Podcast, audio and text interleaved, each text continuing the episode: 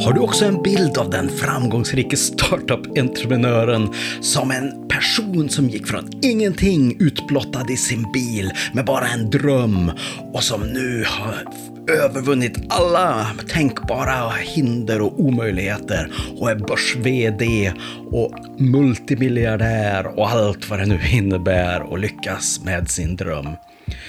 I det här Be Digital-podden avsnittet special som är inspelat under en Tech Walk som Compare arrangerade under hösten 2021 så kommer vi att diskutera om varför det är intressant. Temat var egentligen framtidens techbolag och då med fokus på Värmland. Och eh, jag var en av dem som blev intervjuade här tillsammans med min kollega David Horm på Digital Well Ventures. Jag gör inte bara Be Digital-podden åt Compare utan jag jobbar också med Digital Well Ventures, Digital Well Arenas startup-accelerator som drivs av Compare. Och vi blev intervjuade tillsammans med Caroline Arning och Josefin Danielsson från Drivhuset i Karlstad som jobbar då med studenter och deras idéer och deras entreprenörskap.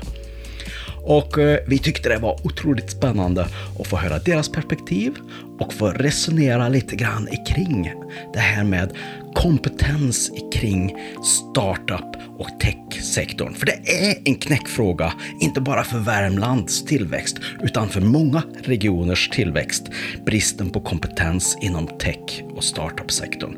Och här ser vi faktiskt just i Värmland här nu en regional startup-scen som även lockar entreprenörer utan en bakgrund inom tech, vilket ju är skitkul. Och det här tänkte jag att vi skulle gräva lite djupare i under det här avsnittet. Den digitala innovationskraften som spirar i regionen, vilka behov som finns och vilka möjligheter som erbjuds. Hur kan man stötta nya företag att lyckas? Och göra sin region till en innovativ motor, kanske för helt nya tjänster och produkter. Så även om vi pratar om Värmland här, oavsett var du befinner dig i tiden eller rummet, så kan väl du tänka på din plats och där du är i livet just nu och de som du jobbar tillsammans med och hur ni skulle kunna ha nytta av de här delarna, oavsett var någonstans just du befinner dig. Nej, nu tycker jag att vi låter Anders Milde köra igång med intervjun av oss och så ser vi vart det tar vägen.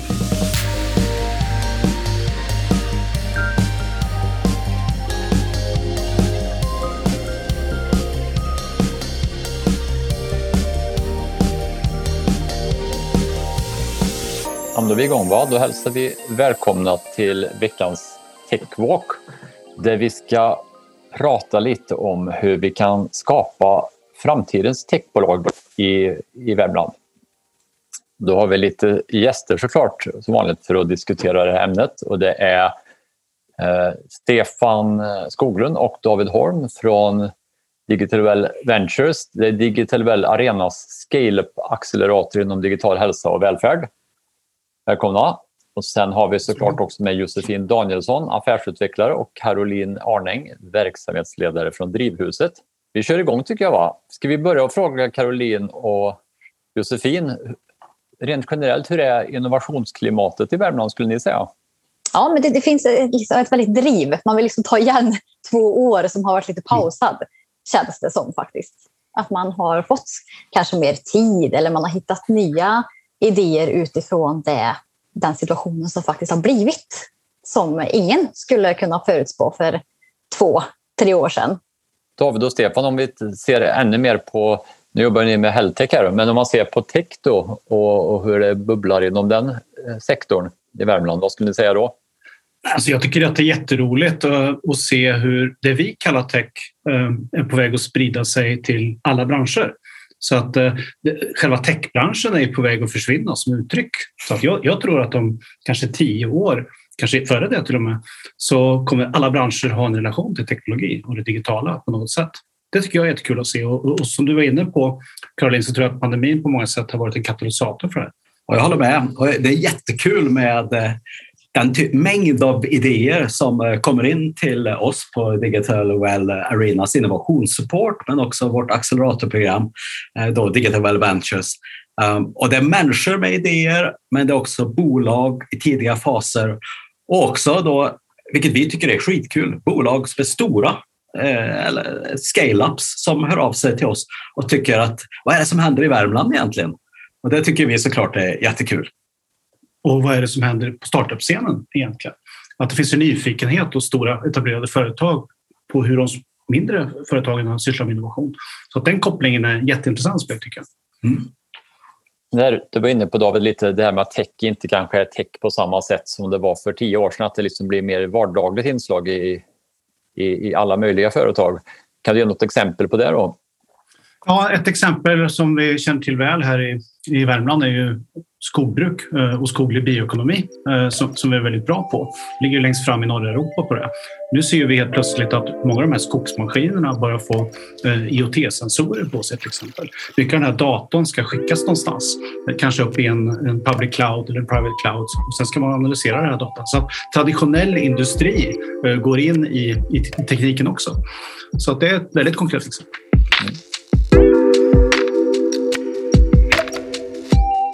Vi ska prata lite om hur vi kan skapa framtidens nya och innovativa bolag här i Värmland. Men jag tänkte bara lite kort om vi börjar med Caroline och Josefin. Kan ni berätta lite om hur ni stöttar tillväxten av nya innovativa företag på Drivhuset? Absolut. Vi, vår huvudmålgrupp är ju studenter eh, och då är det ju på Karlstad universitet och högskolorna runt om i Värmland som är liksom vår målgrupp. Och där är ju vi, vi finns ju tillgängliga dels för individuell vägledning och rådgivning där man såklart är jättevälkommen till oss, få tips och råd eh, och ta del av vårt kontaktnät också för att komma vidare. Och sen anordnar vi olika utbildningar, events och aktiviteter och sånt också. Eh, just för att nå de här Många som har drivet och som känner till oss, de söker upp oss. Men det finns ju väldigt många eh, som har väldigt, väldigt bra idéer men av olika anledningar inte kanske vågar ta steget eller inte har kunskap om vart de ska vända sig eller vad som blir nästa steg. Eh, och det är de som är väldigt viktiga att nå också. Så att alla får chansen att, att faktiskt testa och göra verklighet av de här bra idéerna som blomstrar. Innan jag släpper in David och Stefan måste jag fråga. Då. Har ni märkt någon skillnad på vilken typ av företag som, eller vilka idéer som har kommit nu under corona? Har det blivit mer digitala idéer till exempel?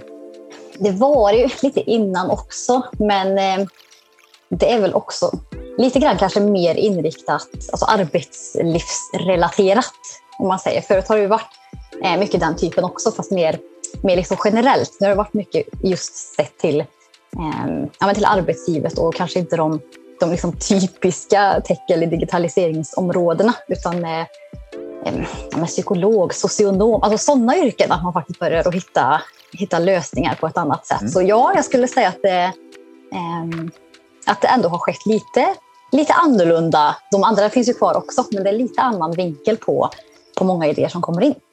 Spännande. Stefan och David, hur stöttar vi kan, Stefan får lite dubbla roller här, både Digital Well Arenas innovationssupport och sen era gemensamma projekt här, som kallar för Digital Well Ventures med acceleratorn. Ska vi börja med Digital Well Arenas innovationssupport, Stefan? Absolut, eh, jag kan köra det. Det är ju en, eh, en stödfunktion för den som har en idé eller den som har ett företag och vill komma vidare. Då. Och att man är inom det vi kallar för digital hälsa och välfärd. Så att eh, här är, eh, och då stöttar vi med olika typer av stödtjänster på olika sätt för att ta den här idén eller bolaget några steg vidare. Då. Så det här är ofta i väldigt tidig fas.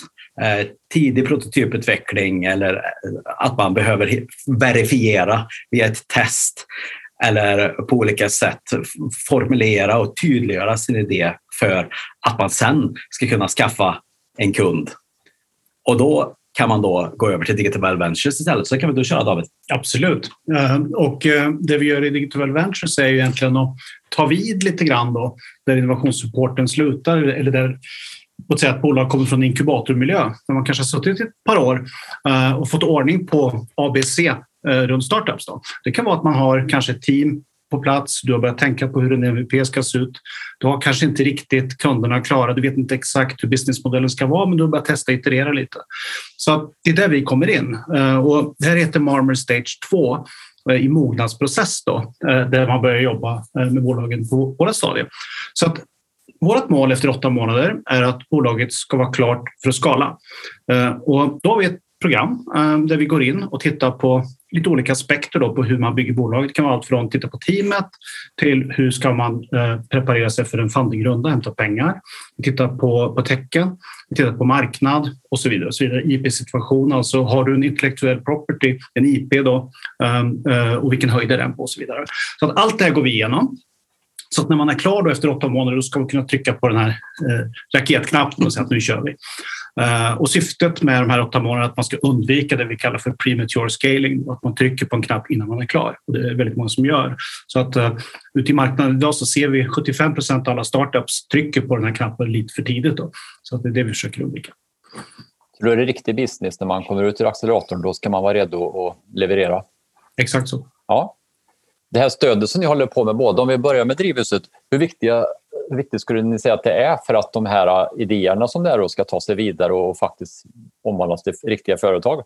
Vi har ju lite olika metoder som vi jobbar med eh, när vi träffar de olika studenterna som gör att de, de får den här förberedande. Så att, eh, alltså, vi har LOPA-metoden där vi jobbar med den lilla idén och växer där vi tidigt då tar kontakt med målgrupp och tar reda på hur behovet ser ut så att man inte sitter på sitt eget rum och eh, skapar massa och eh, kommer ut med, om det så är en produkt eller vad det nu är för tjänst, som blir helt fel i slutändan. Så att man gör det rätt från början. Och vi blev väldigt glada när vi blev kontaktade av Stefan och David och var med här, för vi upptäcker också väldigt många entreprenörer, men som kanske inte har många som vill, men som inte har någon specifik idé. Och, uh, I och med Ventures då, som vi kommer att prata mer om så ser vi mycket positiva ja, delar där vi kan slussa vidare studenter till dem eh, och skapa, ja, där de kan hitta mm. ja, teammedlemmar.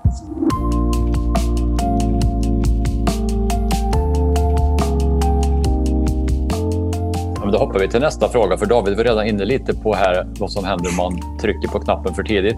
För nu är det så att ni har en lite gemensam satsning här, Digital Well Ventures och Drivhuset där ni försöker bygga starkare team i de här företagen då, redan från starten. Kan ni berätta lite mer om, om vad det går ut på?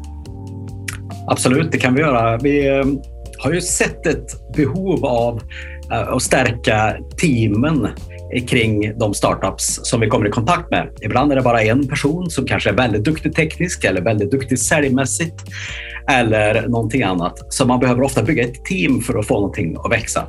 Eh, och vi tycker också så är det så att det finns en liten myt här om att man ska vara den här som kommer och vara den fantastiska entreprenören och har idén också. Och så ska gå hela resan då från, från idé till och, och börsnotering och, och miljardär och allting vad det är. Men i själva verket så är ju de flesta hänger ju med i en sån här resa i ett team tillsammans med andra och där det kanske finns en sån här entreprenör eller flera. Det är ofta ett team som gör en sån här startupresa möjlig. Och här ser vi ju då hur, hur vi med det vi kallar för co-founder matching, alltså vi vill matcha personer med idéer med personer med kunskap. Eh, så har vi byggt en enkel plattform för att kunna göra det här då, som vi då vill samarbeta tillsammans med partners kring. Då. Drivhuset är en av våra partners här som vi är jätteglada att jobba tillsammans med, som vi då kan hitta den här kraften hos entreprenörerna. Och sen kan vi kanske hitta rätt idé under den här resan. Mm. Sen är det ganska intressant också att eh, när vi började med det här så tänkte vi utgångspunkten på en startup då som kanske saknade någon kompetens i form av en till co-founder. Kanske en innovatör som behöver en entreprenör eller tvärtom. Eh, men på resans gång här nu så såg vi att ja, men det kan ju vara två eh, co-founders som träffas Eh, och startar ett nytt företag tillsammans också. Det är ett möjligt scenario. Eller ett företag eh, som har en jättebra innovation men som inte har en entreprenör, ett stort företag, som vill spinna ut någonting och starta någonting nytt. Så det finns olika ingångar i det här egentligen, både för stora företag, små företag och för individer. Så till Digital Ventures kan man faktiskt då söka som startup, eh, alltså med sitt bolag, med sin idé, om man är inom digital hälsa och välfärdsområdet på ett eller annat sätt. Men man kan också söka som entreprenör, som då en co-founder, alltså att man vill vara med i ett team då och så ser vi här om, om det kan matcha med något av de bolagen som vi har jobbat med. Men det kan ju också vara att det finns något annat bolag i våra nätverk eller någonstans som det också passar för. Sen ska jag väl lägga till att man kan söka som stort företag också. Då. Precis. Så, så till exempel är du CGI eller Tieto eh, och sitter med en, eh, en häftig eh, innovation, då kan man söka in och se om det finns några entreprenörer som vill vara med och jobba med det. Hur ser ni på det Josefin och Caroline? Är det många ensamma entreprenörer och innovatörer som ni känner skulle må bra liksom av lite mer stöd och en, en omgivning där man inte får göra allt själv? Absolut. Verkligen. Det är ju, alltså, vi eh, träffar nog nästan, ja, det är nog nästan oftare som vi träffar ensamma. Just i första stadiet, att de kommer till oss ensamma faktiskt, skulle jag ändå vilja påstå. Um, och det är ju lite också just det här man har kommit på en idé som man verkligen brinner för, att det kan vara en utmaning att släppa in någon annan. Um, och just det här att, som vi var inne på lite också, att kolla målgruppen och liksom, innan man trycker på knappen, liksom så att man jobbar ordentligt med idén. Att det är samma sak där, att om också där ofta man sitter liksom på sin egen lilla kammare och, och liksom vill, man vill att den ska vara klar. När den är lanserad då ska den vara liksom, hemsidan ska vara klar, produkten ska finnas där, vi ska ha ett lager. Eh, men risken då det är ju att när man väl öppnar dörren och kommer ut från kammaren så inser man att nej, målgruppen hade velat haft den här i en annan färg eller form eller prisklass eller vad det nu kan vara. Ehm, så, det är lite samma sak egentligen. Dels det här att, liksom prata med målgruppen men också just det här att faktiskt ta till ett team så man kan göra det riktigt bra tillsammans. Ehm, för det, och en del säger det också, ja, men jag är jätteduktig på programmering till exempel. Men jag kan inget om företagande. Jag är liksom ingen entreprenör. Jag kan inte sälja saker, men jag är grym på att programmera en app till exempel. Så det är där också att hitta styrkorna i att kunna, eh, ja, men kunna uppnå bättre resultat än vad man kanske kan göra på egen hand. För det säger sig själv att en person kan inte vara grym på allt. Faktiskt. Det är väldigt få i alla fall. Eh, absolut att man har sina liksom, talanger, men kan man då hitta de här talangerna och bygga ett team så har man vunnit väldigt, väldigt mycket och kommit väldigt, väldigt långt. Det, och det är inget ovanligt scenario heller att eh, man drar sig till sina egna. Så att vi ser ofta team då med kanske tre ingenjörer eller, eller mm. tre ekonomer. Fast i själva verket skulle man kanske vilja ha en ekonom, en eh, tekniker och kanske en med domänkunskap. Precis. Jag tänkte, jag tänkte också på en annan sak. Eh, frågor som dök upp hos mig, eller som jag tänker mycket på, är just inom tech, när man pratar om tech vad, vad innebär tech? Liksom? Jag tänker att en del kanske blir skrämda av det. Är det någonting jag kan? Jag kan ingenting om till exempel programmering som du nämnde, Karo. Alltså, vad, vad, ja, vad innebär tech och är det någonting, har jag något att bidra med där? Så jag tror att man kanske måste gå ut och prata lite om vad... Jag tror att det finns, man har säkert mycket kunskap kring vissa delar men man vet inte så mycket vad tech innebär. Så ja, jag tror att det är en viktig mm. del. När ni bygger team i Digital Ventures och de bolag som har kommit lite längre, kan ni ge lite exempel? Vilka, vilka kompetenser och, och, vilka utmaningar finns i de här teamen då, i de här företagen? Det finns ju alltid många utmaningar, men en entreprenör har allt, allt, minst två i alla fall. Och det ena är tid och det andra är pengar. Det kan man ju definitivt säga. Det drabbar alla företag och, och grundare förr eller senare. Eh, så, så, så det är någonting. Och, och här, här, kanske man kan få både och, eller åtminstone tid och arbetskraft att göra saker tillsammans. Och det här bollplanket, någon att bolla med och så vidare. Eh, så, så, ja. Sen är det ibland team som är väldigt medvetna om exakt det här behöver vi. Och det klassiska är ju då en tekniker som har liksom uppfunnit någonting eller någon som är väldigt, väldigt duktig på just en viss bransch eller en viss grej. Men så saknar den här säljdelen, den, den marknadsbiten. Eh, det, det, är ett klassiskt fenomen. Det kan ju också vara åt andra hållet, så att säga. Att man behöver fylla på med, med teknisk kompetens. Det är inte alls ovanligt heller.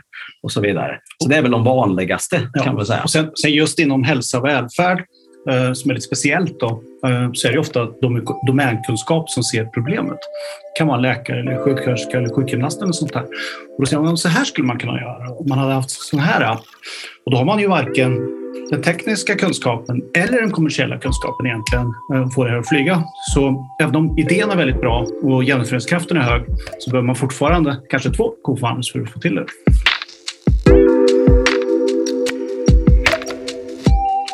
Jag tänkte Caroline var inne på det lite, att många ändå lite, man vill skydda sin egen bebis och inte släppa in folk hur som helst i företag. Eh, men hur ska man göra och tänka tycker ni om man vill ta in nya medlemmar i en startup till exempel? Jag tror att det första steget är ju ändå att känna på varandra.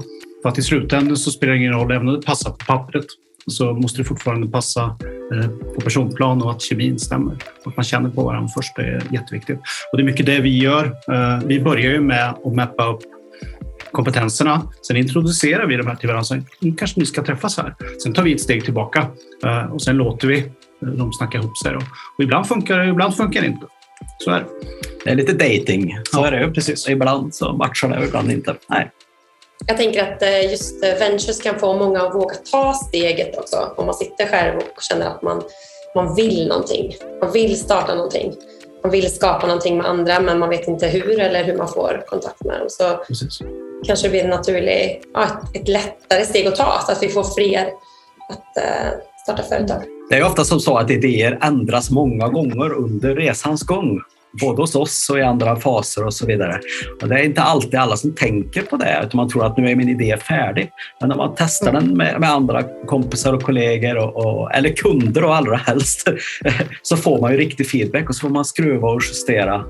Och helt plötsligt så är det något helt annat kanske i slutändan som som blir det man satsar på. Uh, och därför är det här bollandet fram och tillbaka så otroligt viktigt. idag Och inte sitta hemma på kammaren som du säger, utan, eller skriva en plan bara, utan komma ut och visa idén och testa och pröva och prata och hamna i de här miljöerna. Då. Uh, vi pratar ju om ekosystem kring startups av investerare, av, av, eh, av partnerskap, testmiljöer, forskning och och startup-stöd av olika slag. Ehm, det behövs ju att komma in i den här lite grann, eh, miljön. För då blir allting nästan som något, vad säger man, det, det, det flyter på. Det, det, det går mycket lättare när man är en del av det här helt enkelt. Så en viktig aspekt av det här är ju också det vi kallar för lean startup. Eh, att man hela tiden hypotestestar idéer, snabb iterering. Det är okej att faila fast och sen rör man sig framåt på det sättet. Stora företag och även offentlig sektor har väldigt svårt för att kunna jobba på det här viset. Så därför kan det vara väldigt bra eh, för dem att kunna få en fot in i de här miljöerna tillsammans med co-founders som är vana att jobba med lean startup. Så att man får testa ut idéer lite snabbare än man kan i sin egen organisation. Så det är också en ingång. Vilken roll tror ni, nu pratar vi väldigt mycket om startups här liksom, och nya företag, studenter och, och, och idé, nya idéer.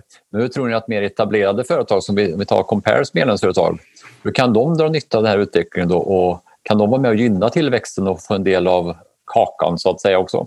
Absolut. Och jag tror att det finns eh, flera ingångar på det. Eh, Det ena var jag inne på alldeles nyss. Det här med att är det ett stort företag som kanske utvecklat någon teknik som man sitter på, en IP, någon innovation, då är det fullt möjligt att spinna ut det egna företag tillsammans med externa entreprenörer. Det är ju inte alls konstigt. Samtidigt tror jag att det är många, många startups som behöver en kompetens som finns eh, hos stora företag. Eh, inte minst i form av att få testa men också kanske rulla ut som en kund. Så att den här kopplingen tror jag är jätteviktig och vi ser mer och mer av det. Jag pratade med Jens som var ansvarig för eh, WeWorks i Stockholm och Oslo. Eh, Och jag frågade honom lite grann om hur funkar coworking för er? Eh, Och då sa han att 60 procent av företagen som sitter inne på WeWorks är stora företag. Och det är ganska fantastiskt egentligen, för man tänker på WeWorks som en startup-ekosystem egentligen. Eh, Och det är just på grund av att de stora företagen vill ha den här kopplingen då, mot, mot startup-världen, för innovationen går mycket fortare. Hur ser det ut på Drivhuset? Har ni något sätt att liksom fånga upp all kompetens och kunskap som redan finns då hos större företag? det är också någonting som vi ser ett väldigt, ja, men väldigt stor potential i också. Just med stora företag som redan är etablerade, som redan finns och den enorma kompetens som finns bland studenterna på universitetet. Att bara där finns det ju enormt mycket att göra och företag som har det är klart att bara för att man är etablerat företag och har kommit långt så kan det fortfarande finnas innovationsvilja eller förändringsvilja i ett företag. Och där blir det ju viktigt att ta in, men dels det här bara, man vet ju själv det här bara få in någon med nya ögon. Mm. När man sitter med och tragglar med samma text och man tar bort stycken, men som man läst den så många gånger så i huvudet så är de här styckena kvar fast man har tagit bort dem. Eh, lite samma sak här också. Många företag som, som vill förnyas och behöver förnyas och det finns ju eh, mycket kompetens utanför företagsväggarna som man kan dra jättestor nytta av. Mm. Så det tycker jag verkligen att det finns en väldigt tydlig koppling i som det finns väldigt stor potential att jobba mer med också. Jag glömde att fråga lite i början här, liksom, hur viktigt tycker ni är liksom innovativa delen av techsektorn, alltså att det skapas helt nya saker. Hur viktig är den för tillväxten om man jämför det med mer kanske konsultverksamhet och med ja, förval- lite mer förvaltande tjänster? Då? Jag kan ju ge mig på den. Eh, det går ju, alltså, jag tror att de flesta eh, konsultbolagen ser ju det att det att leverera tim, timmar, eh, timtjänster blir svårare och svårare i framtiden. Det, det, det kommer finnas en marknad för det. Jag tror att klarar man att paketera och produktifiera och industrialisera tjänster eh, så tror jag, tror jag att mycket går åt produkter. Eh, Att man kan sälja timmar eller en tjänst som en SAS-tjänst till exempel. Eh, så det är ju helt klart att produktifiering är ju dit alla vill. Men sen att produktifiera någonting är inte så himla lätt. Det är en stor, stor utmaning, men det är helt klart en stor trend. Till sist, då, vi kan inte hålla folk på halster längre eftersom ni träffar så mycket spännande entreprenörer här. Kan ni berätta om någon spännande idé eller något företag kanske till och med som ni tror att vi kommer få höra talas om mer framöver? Jag tycker vi börjar med Josefin och Caroline på Drivhuset. Ni får säga något varsin här tycker jag. Jag tänkte säga, nu, nu är han landat, men i det här får, man, får jag säga det här. Det är några man tänker på. Så man blir så, här, ja, Du får väl dela lagom mycket information där så vi inte kan sno idén. Ja, men precis. Men jag kan ju säga, utan att säga något specifikt namn, så tror jag att det är mycket det här vi ser. Ett exempel som jag har i huvudet, just det här eh, ja, men innovation på så vis att de här komponenterna som är ihopsatta, det är inget nytt. Alltså komponenterna i sig finns, men det är ju det här ihopsättandet av att använda saker, innovationer som redan finns, till en ny grej som då blir innovativt. Eh, utan att säga några, några namn eller sådär. Men jag tror att vi landar lite mer i det också. Eh, som säger, det är jättepositivt med innovationer, men man får inte glömma bort att det finns väldigt bra innovationer som man faktiskt kan bygga vidare på också. Att en innovation behöver inte bara vara liksom nytänk och patent och liksom så, utan såklart det också. Men eh, att man kan bygga vidare på det som redan finns. Och det tycker jag att vi ser eh, några företag som har gjort och som har gjort det väldigt, väldigt bra. Kan jag säga. Så de kommer ni säkert få, få se vilka jag pratar om framöver. Josefin, då har du någon spaning också där? Nej, men det känns som att många satsar på just eh, fysisk och psykisk hälsa. Att eh, man vill förbättra efter, ja, men efter pandemin men också innan. Men där man kan se att det kommer hända lite grejer framöver. Det blir spännande vad Stefan och David ska säga. Ni har ju så många företag ni representerar. Men- Ja, jag, jag tror att den enkla eh, biten är väl egentligen att, att, att se på koncept som vi inte vet om idag. Eh, idag har vi en tendens att se på konkurrenter. Och säga, "Ah, ja, men vem är bäst innanför det området? Vilket taxibolag är störst? Vem har de finaste bilarna? Sen kommer Uber med ett helt nytt koncept och bara blev världens största taxibolag.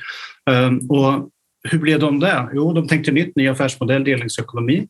Men det, det de kanske gjorde mest annorlunda än alla andra det var att bryta lagar och regler. De bestämde sig för att det spelade ingen roll, eh, till exempel när man går in i Australien, då, att det var förbjudet eh, att göra det här. För att de visste att förr eller senare så kommer den här lagen att ändras.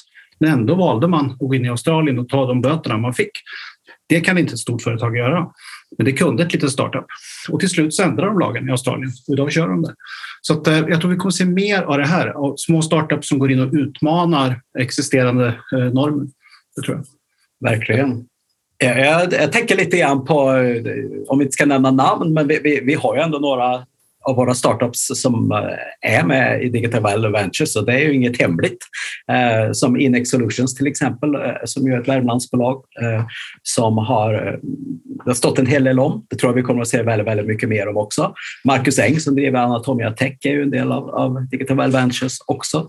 Vi har ett eh, bolag som heter Deary Security Solutions eh, från Värmland som jag tycker är skitspännande också. Och jag ser ju här faktiskt, eh, utan att nämna några namn, i alla fall minst två eh, personer minst eh, på deltagarlistan här som jag vet har idéer som vi snart kommer att få höra. Men jag, jag, jag säger inga namn då. Eh, men jag vet att vi snart kommer att få läsa mycket mer och höra mycket mer om, om de personerna. Eh, så får ni själva gissa vilka. Ja, men vad spännande. Eh, Ja, jag tror det var det hela faktiskt för idag. Tack så jättemycket Josefin och, San- och Caroline och Stefan och David för att ni var med och alla som har lyssnat.